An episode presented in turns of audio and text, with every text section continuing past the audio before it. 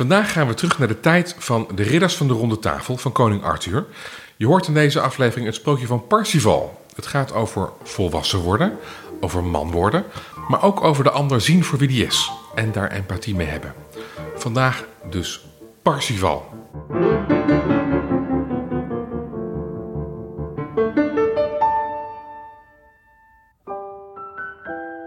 Maatboot, welkom.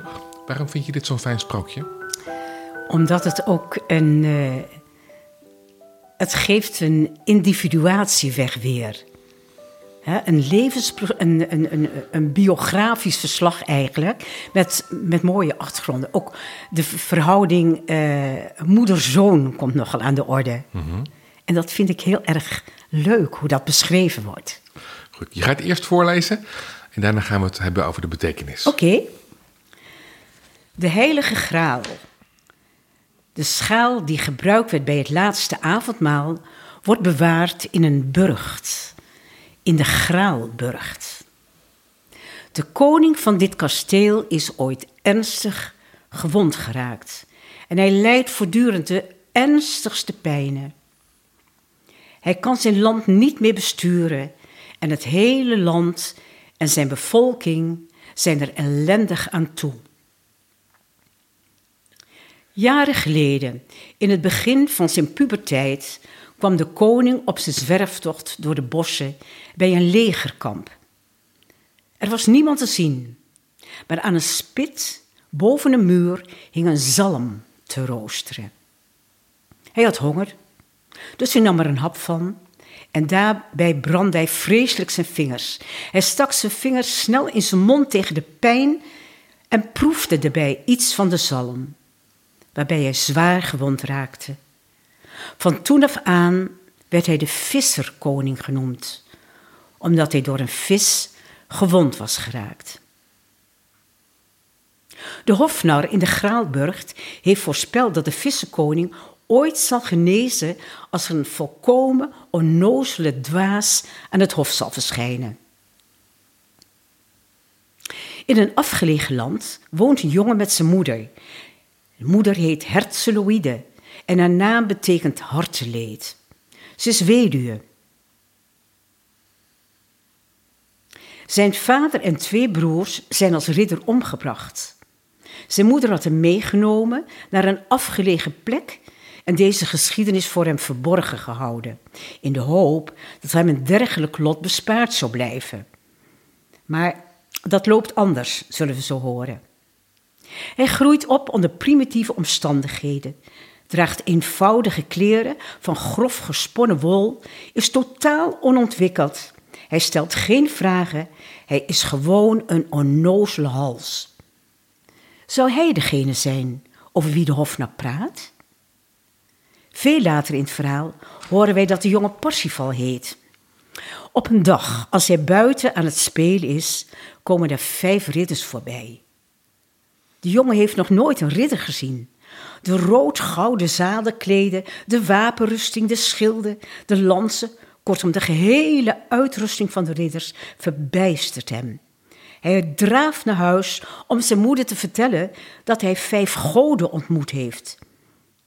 Hij is laaiend enthousiast door wat hij gezien heeft en hij besluit onmiddellijk te vertrekken om zich bij de vijf ridders aan te sluiten.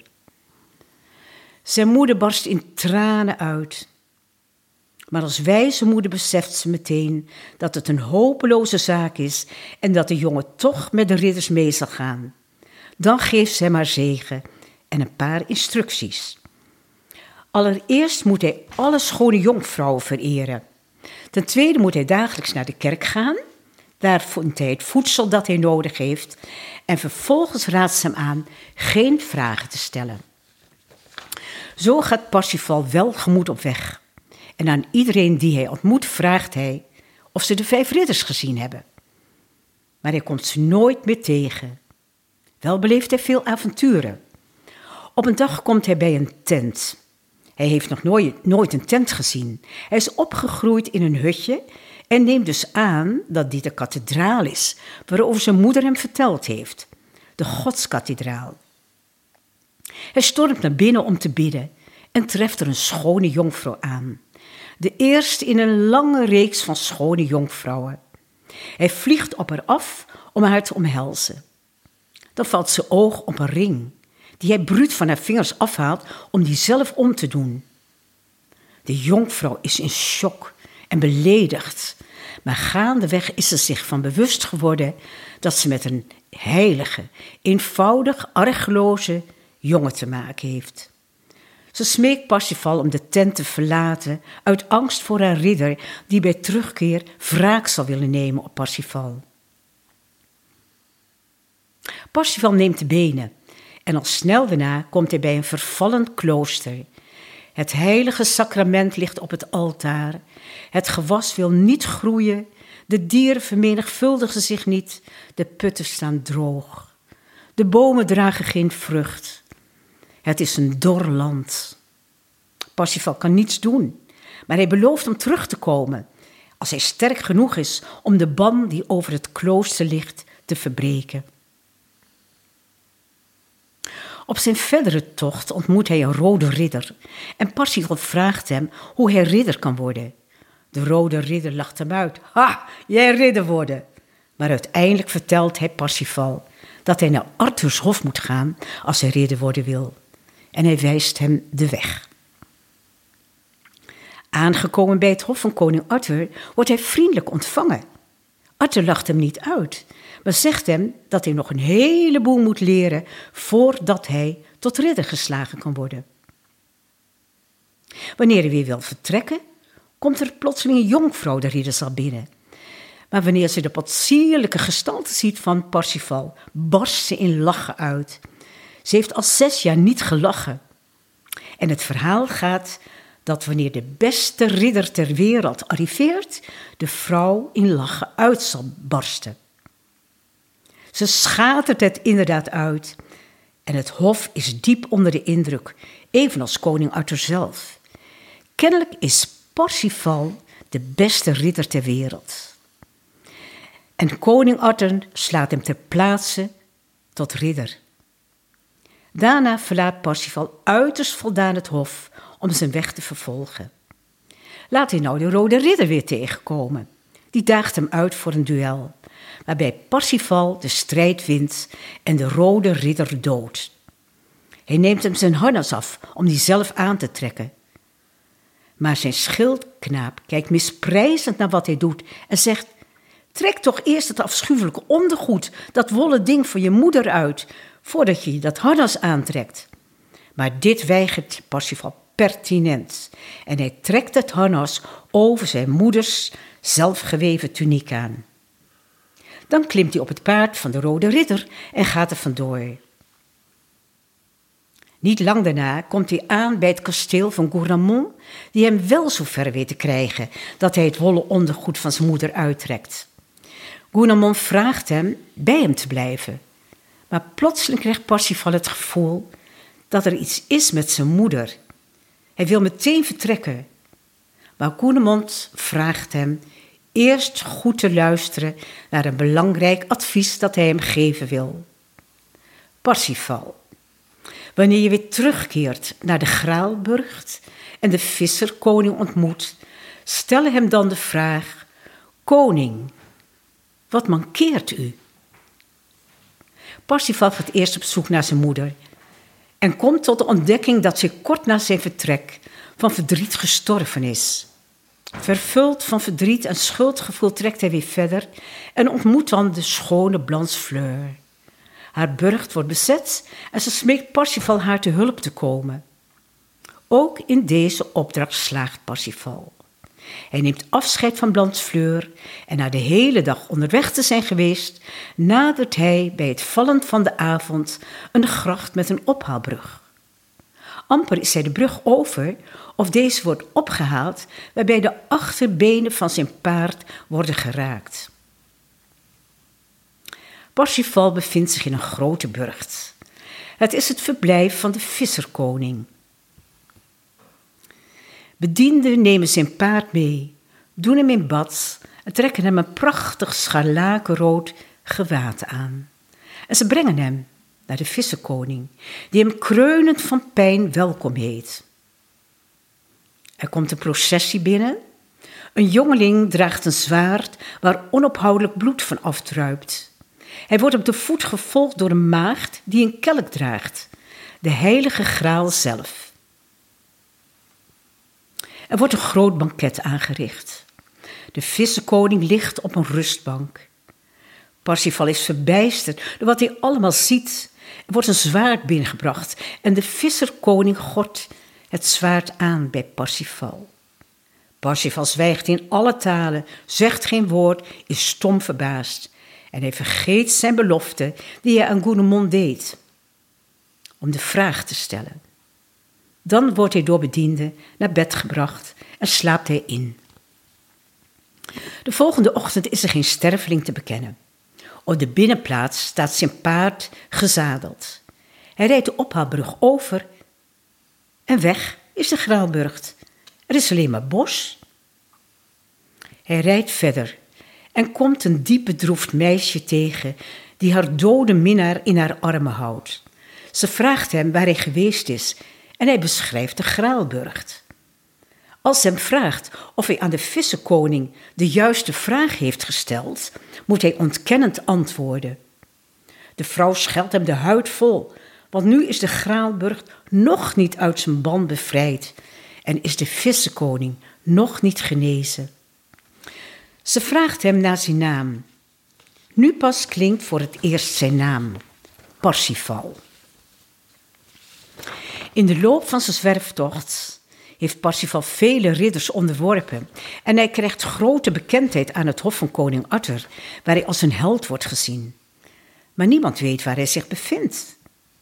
Dan zendt koning Arthur een bevel uit om hem op te sporen. Maar hij blijft lange tijd onvindbaar. Op een dag ziet Parsifal hoe een valk drie ganzen in de lucht aanvalt en één van hen verwondt. Er vallen drie druppels bloed in de witte sneeuw. En in trance blijft hij ernaar kijken. Wanneer hij uit zijn trance ontwaakt, laat hij zich meevoeren naar het hof van koning Arthur, door de ridders die naar hem op zoek zijn. Hij is daar de held van de dag. Drie dagen lang wordt er feest gevierd. Maar dan wordt de feestvreugde vreed verstoord. Op een oude afgeleefde ezel, die aan alle vier de poten mank gaat, komt er een afzichtelijke jonkvrouw binnen. Haar zwarte haar was in twee vlechten gebonden, gitzwart waren haar handen en nagels. Haar dicht bij elkaar staande ogen waren zo klein als die van een rat. Haar neus leek op die van een aap, haar lippen op die van een ezel. Ze had een baard en een bochel. Nog nooit was er in het koninklijk hof zo'n jonkvrouw geweest. Wanneer ze op haar ezel naar binnen rijdt, verstijft iedereen. Haar dicht bij elkaar staande ogen waren zo klein als die van een rat. Haar neus leek op die van een aap, haar lippen op die van een ezel. Ze had een baard en een bochel. Nog nooit was er in het koninklijk hof zo'n jonkvrouw geweest. Wanneer zij op haar ezel naar binnen rijdt, verstijft iedereen. Ze wijst beschuldigend naar Parsifal en somt al zijn, zon, zijn zonden op, de vele ridders die hij gedood heeft, het verdriet dat hij zijn moeder aangedaan heeft en de vraag die hij niet aan de zieke visserkoning gesteld heeft. Haar naam is Kunderi en ze beveelt hem opnieuw naar de Graalburg te gaan. Hij wil haar bevel wel opvolgen, maar hoe vindt hij de Graalburg terug? Vele jaren gaat Parsifal op zoek. Hij raakt verbitterd, gedesillusioneerd. Op een dag komt hij een groep pelgrims tegen die hem vragen waarom hij op Goede Vrijdag in volle vaart ronddraaft. Parsifal weet het niet meer en de pelgrims nemen hem mee naar een kluizenaar die hem de weg naar de Graalburg wijst. Eindelijk blijkt Parsifal er rijp voor om opnieuw de Graalburg te betreden. En wanneer de zieke koning weer op de Brancana binnen wordt gereden, weet hij de juiste vraag te stellen. Koning, wat mankeert u? De vraag die tot genezing van de koning leidt. In het hele land wordt er feest gevierd. Er wordt weer gelachen Het gewas wil weer groeien, de dieren vermenigvuldigen zich weer. De putten staan vol water en de bomen dragen weer vrucht. Alom heerst vrede en vreugde. Alom heerst vrede en, En vreugde. vreugde. Na één eenvoudige vraag. Waar gaat het sprookje voor jou over? Het sprookje voor mij gaat over eh, het begrip individuatie, waar Jung het ook over heeft. Individuatie betekent. Dat betekent eh, zelfrealisatie. Ja. Ego en zelf. Hè, daar maakt Jung een onderscheid tussen. En het vertelt dus de... Dus je begint eigenlijk je eigen leven in plaats van het leven van je ouders. Hè? Dat is waar het over Ja. gaat. Je, Ja. je, je, je wordt zelf mens. afscheid moet hij nemen. Ja, klopt. Ja, daar gaat het voor jou ja, over. Ja, ja. Want Ja. hij zit nog eigenlijk heel erg gevangen in het web van zijn moeder. Hij zit zeker gevangen in het web van zijn moeder. Hij draagt haar ondergoed Heel symbiotisch. Ja. Hij, Vind ik komisch. ja, hij wil dus ook eh, de onderbroek niet uitdoen die zij voor Nee, hem geweven heeft. ondergoed. Ja. Nee. En hoe doet hij dat uiteindelijk? Uiteindelijk, eh, hij weigert aanvankelijk, hè. Eh, zijn schildknaap vraagt het hem ook, doet dat tot stomme wollen ondergoed uit. Maar dan komt hij bij Goenemond en die weet hem te overreden. Hij is natuurlijk verder, gaat hij in zijn ontwikkelingsweg. En Koenemond, daar, daar heeft hij al meer, hij kan al meer luisteren naar een ander. Ja. Aanvankelijk is hij alleen maar met zichzelf bezig. Ja, individuatie is iets wat we is iets wat in bepaalde culturen heel erg ehm, met rituelen wordt omkleed Ja, als je een ja. bepaalde leeftijd hebt. Ja, inwijdingen. Ja, hier in Nederland hebben we dat niet zo heel veel meer. hè? Nee, nee. Dus je moet er maar een beetje mazzel hebben als je eh, dat pad opgaat. Ja, eigenlijk wel. Dat was leuk. Een kleinzoon van me, die was nou juist bezig. Dat hij zei, wat is, hoe oud is die? 18. En die zei, ja, maar ik vind dat eh, jongens worden toch wel vooral door vrouwen opgevoed. En hij zegt, ik wil toch eigenlijk meer mannelijk worden. Ik dacht, wat grappig, die is daar toch zo mee bezig ook. En gevoelig voor. Ja. Dus dit gaat over individuatie. Uiteindelijk lukt het hem. Uiteindelijk lukt het hem. Ja, daar moet hij wel wat voor overwinnen. Daar moet hij wat voor over hebben. Ja. En wat overwinnen. Dat is ook mooi. Hij, hij eet van een zalm, hè, van, of de vissenkoning. koning, ja. De koning heeft van een zalm gegeten. En de zalm staat ook voor individuatie. Oh, is dat een symbool? Ja, dat is een symbool, een zalm. Hoe Je eigen een zalm stroomt tegen, stroomt tegen de rivier in, tegen de stroom in. Dus ook dat je niet altijd maar mee moet gaan met, hè, al zo hoort het en zo moet het. Wat ben ik blij dat je dit soort symbolen erbij vertelt, want dat wist ik helemaal niet. Ja, ja. Dus individuatie, Ook, ook, ja. En ook met schade en schande wijs worden, hè, dat zalm. Ja. Met schade en schande wijs worden. Nou ja, daar staat het symbool voor. Ja. Voor zelfverwerkelijking ook. Hoe heb jij zelf eh, je, individu- je- je individuatie beleefd? Ja. Dat, dat was begin jaren 50, eind jaren 50. Ja, ik ging het huis uit, al jong. Mhm. Ik ging als au pair werken, hè, zo in het buitenland. Ik ging eerst naar Frankrijk, een jaar. En daarna... Oh nee, eerst ging ik naar Schotland. Ik wilde altijd aan de Schotland toe. Dus ik heb in Schotland gewerkt, hè, om als kinderoppas huishouding hè, doen. En daarna een jaar naar Frankrijk. En toen naar, eh, eh, naar Duitsland ook nog. En toen, zou ik naar, toen vroegen ze daar of ik meeging naar Amerika. En dat had ik eigenlijk wel graag gewild. Maar dan dacht ik, ja, ik ga niet altijd maar eh, kinderoppas zijn. En toen ben ik Nederlands gaan studeren. Naar het buitenland gaan is een, eh, zeker in die tijd een goede manier om los te komen van je gezin van herkomst. Ja, Want er was geen WhatsApp nee, en geen... eh, ik geloof dat ik heb twee keer een brief van mijn moeder gekregen of zo. Ja, dat was en het. dat was het. Ja, je was los van huis En hoor. voor de rest echt op eigen benen staan. Ik vond het heerlijk. Ja? Heerlijk. Heb je daar veel in... Want dat, dat is lekker, dat geeft vrijheid om jezelf te ontplooien. Mhm. Waar liep je te- tegenaan in jezelf? Want het was niet alleen maar leuk, kan ik me zo voorstellen. Je moet ook door oude dingen heen breken van jezelf. Ja. Wat kwam je tegen? Ja, wat kwam ik tegen? Toch wel het een en ander. Bijvoorbeeld een strenge religieuze opvoeding, kan ik me zo voorstellen. Ja. Nou ja, ik kwam terug en, eh, en ik was zwanger. En dat kon ik aan niemand vertellen. Want dat mocht niet. Dat, mocht niet. Dat kon niet. Nee, dat kon niet. Dat kon ik aan niemand vertellen. Dus Maar- dat was heel eenzaam. Maar het lastige is van een zwangerschap, die gaat gewoon door. Ja, maar die is toen afgebroken. En dat was, eh, dat was heel ingrijpend in mijn leven. Ja. ja. Die zwangerschap, was dat onderdeel van volwassen worden? Zeker. Op wat voor manier? Nou, eh, dat ik echt wel nou, zo in conflict kwam met, met normen en waarden en wat wel en niet mag. En, eh, en ook dat confronterend was, dat stuk eenzaamheid, alleen zijn. Maar koos je daarbij voor jezelf uiteindelijk? Ja, Ja? ja. Op wat voor manier? Door een, dat het een, toch een abortus werd. Ja. Maar bijvoorbeeld niet door het te vertellen. Nee, dat, dat heb ik niet verteld. Nee, dat klopt. Dat, Nee. dat had ook niet gekund. Dat was niet aangekomen. Nee, zeker niet. Zeker niet. Nee. Dus individuatie gaat ook met, ehm, gaat met hobbels. Met pijn en moeite. Ja. Ja. Tegen de stroom in, als Ja. een zalm dus. Ja. Ja. Ehm, waar dit verhaal ook over gaat, eh, is de ander zien. Uiteraard, dat is eigenlijk ook het thema. Hè? De ander zien voor wie die is. Klopt. Vertel daar eens iets over. Eh, nou, dat, dat vind ik zo mooi, want dat steeds wat terugkomt. Die vraag die aan de koning gesteld moet Want de worden. koning is ziek. Die heeft, De koning is ziek. heeft blijkbaar iets meegemaakt. En iemand moet aan de koning de vraag stellen: hoe gaat het nou eigenlijk Ja, met je? ja, het gaat dan dus eh, om het inlevend vermogen, de empathie. En kijk, in het begin zijn we allemaal bezig met onszelf. Maar op een gegeven moment gaat het ook over, over de ander.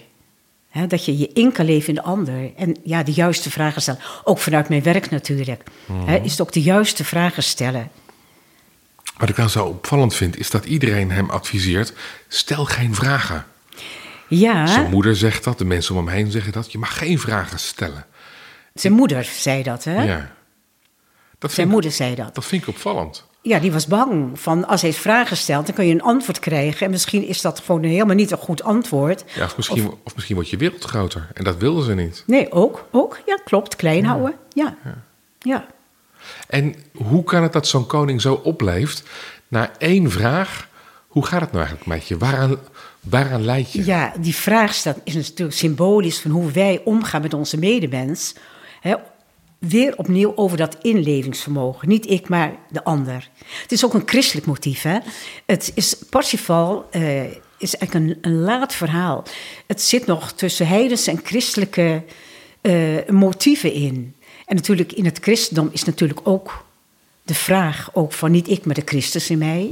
De ander, de liefde. En dan kom je ook bij de onvoorwaardelijke liefde.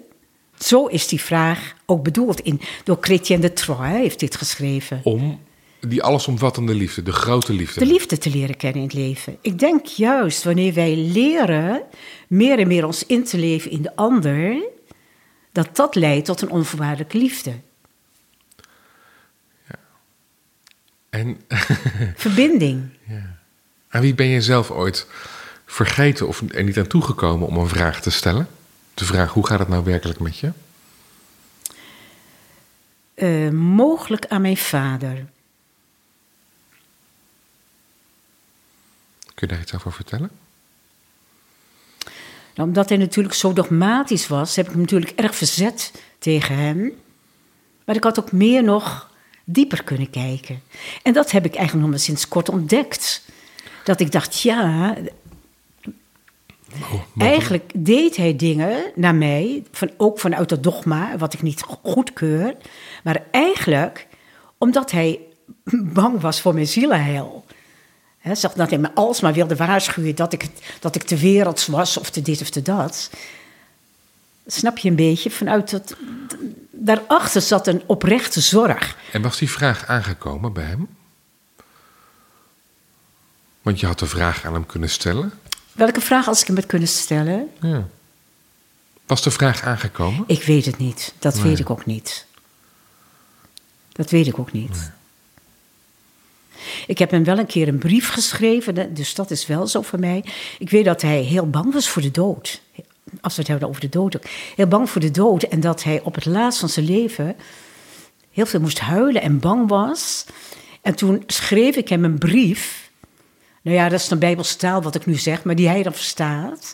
eh, er is een, een tekst in de Bijbel. In het huis van mijn vader zijn vele woningen.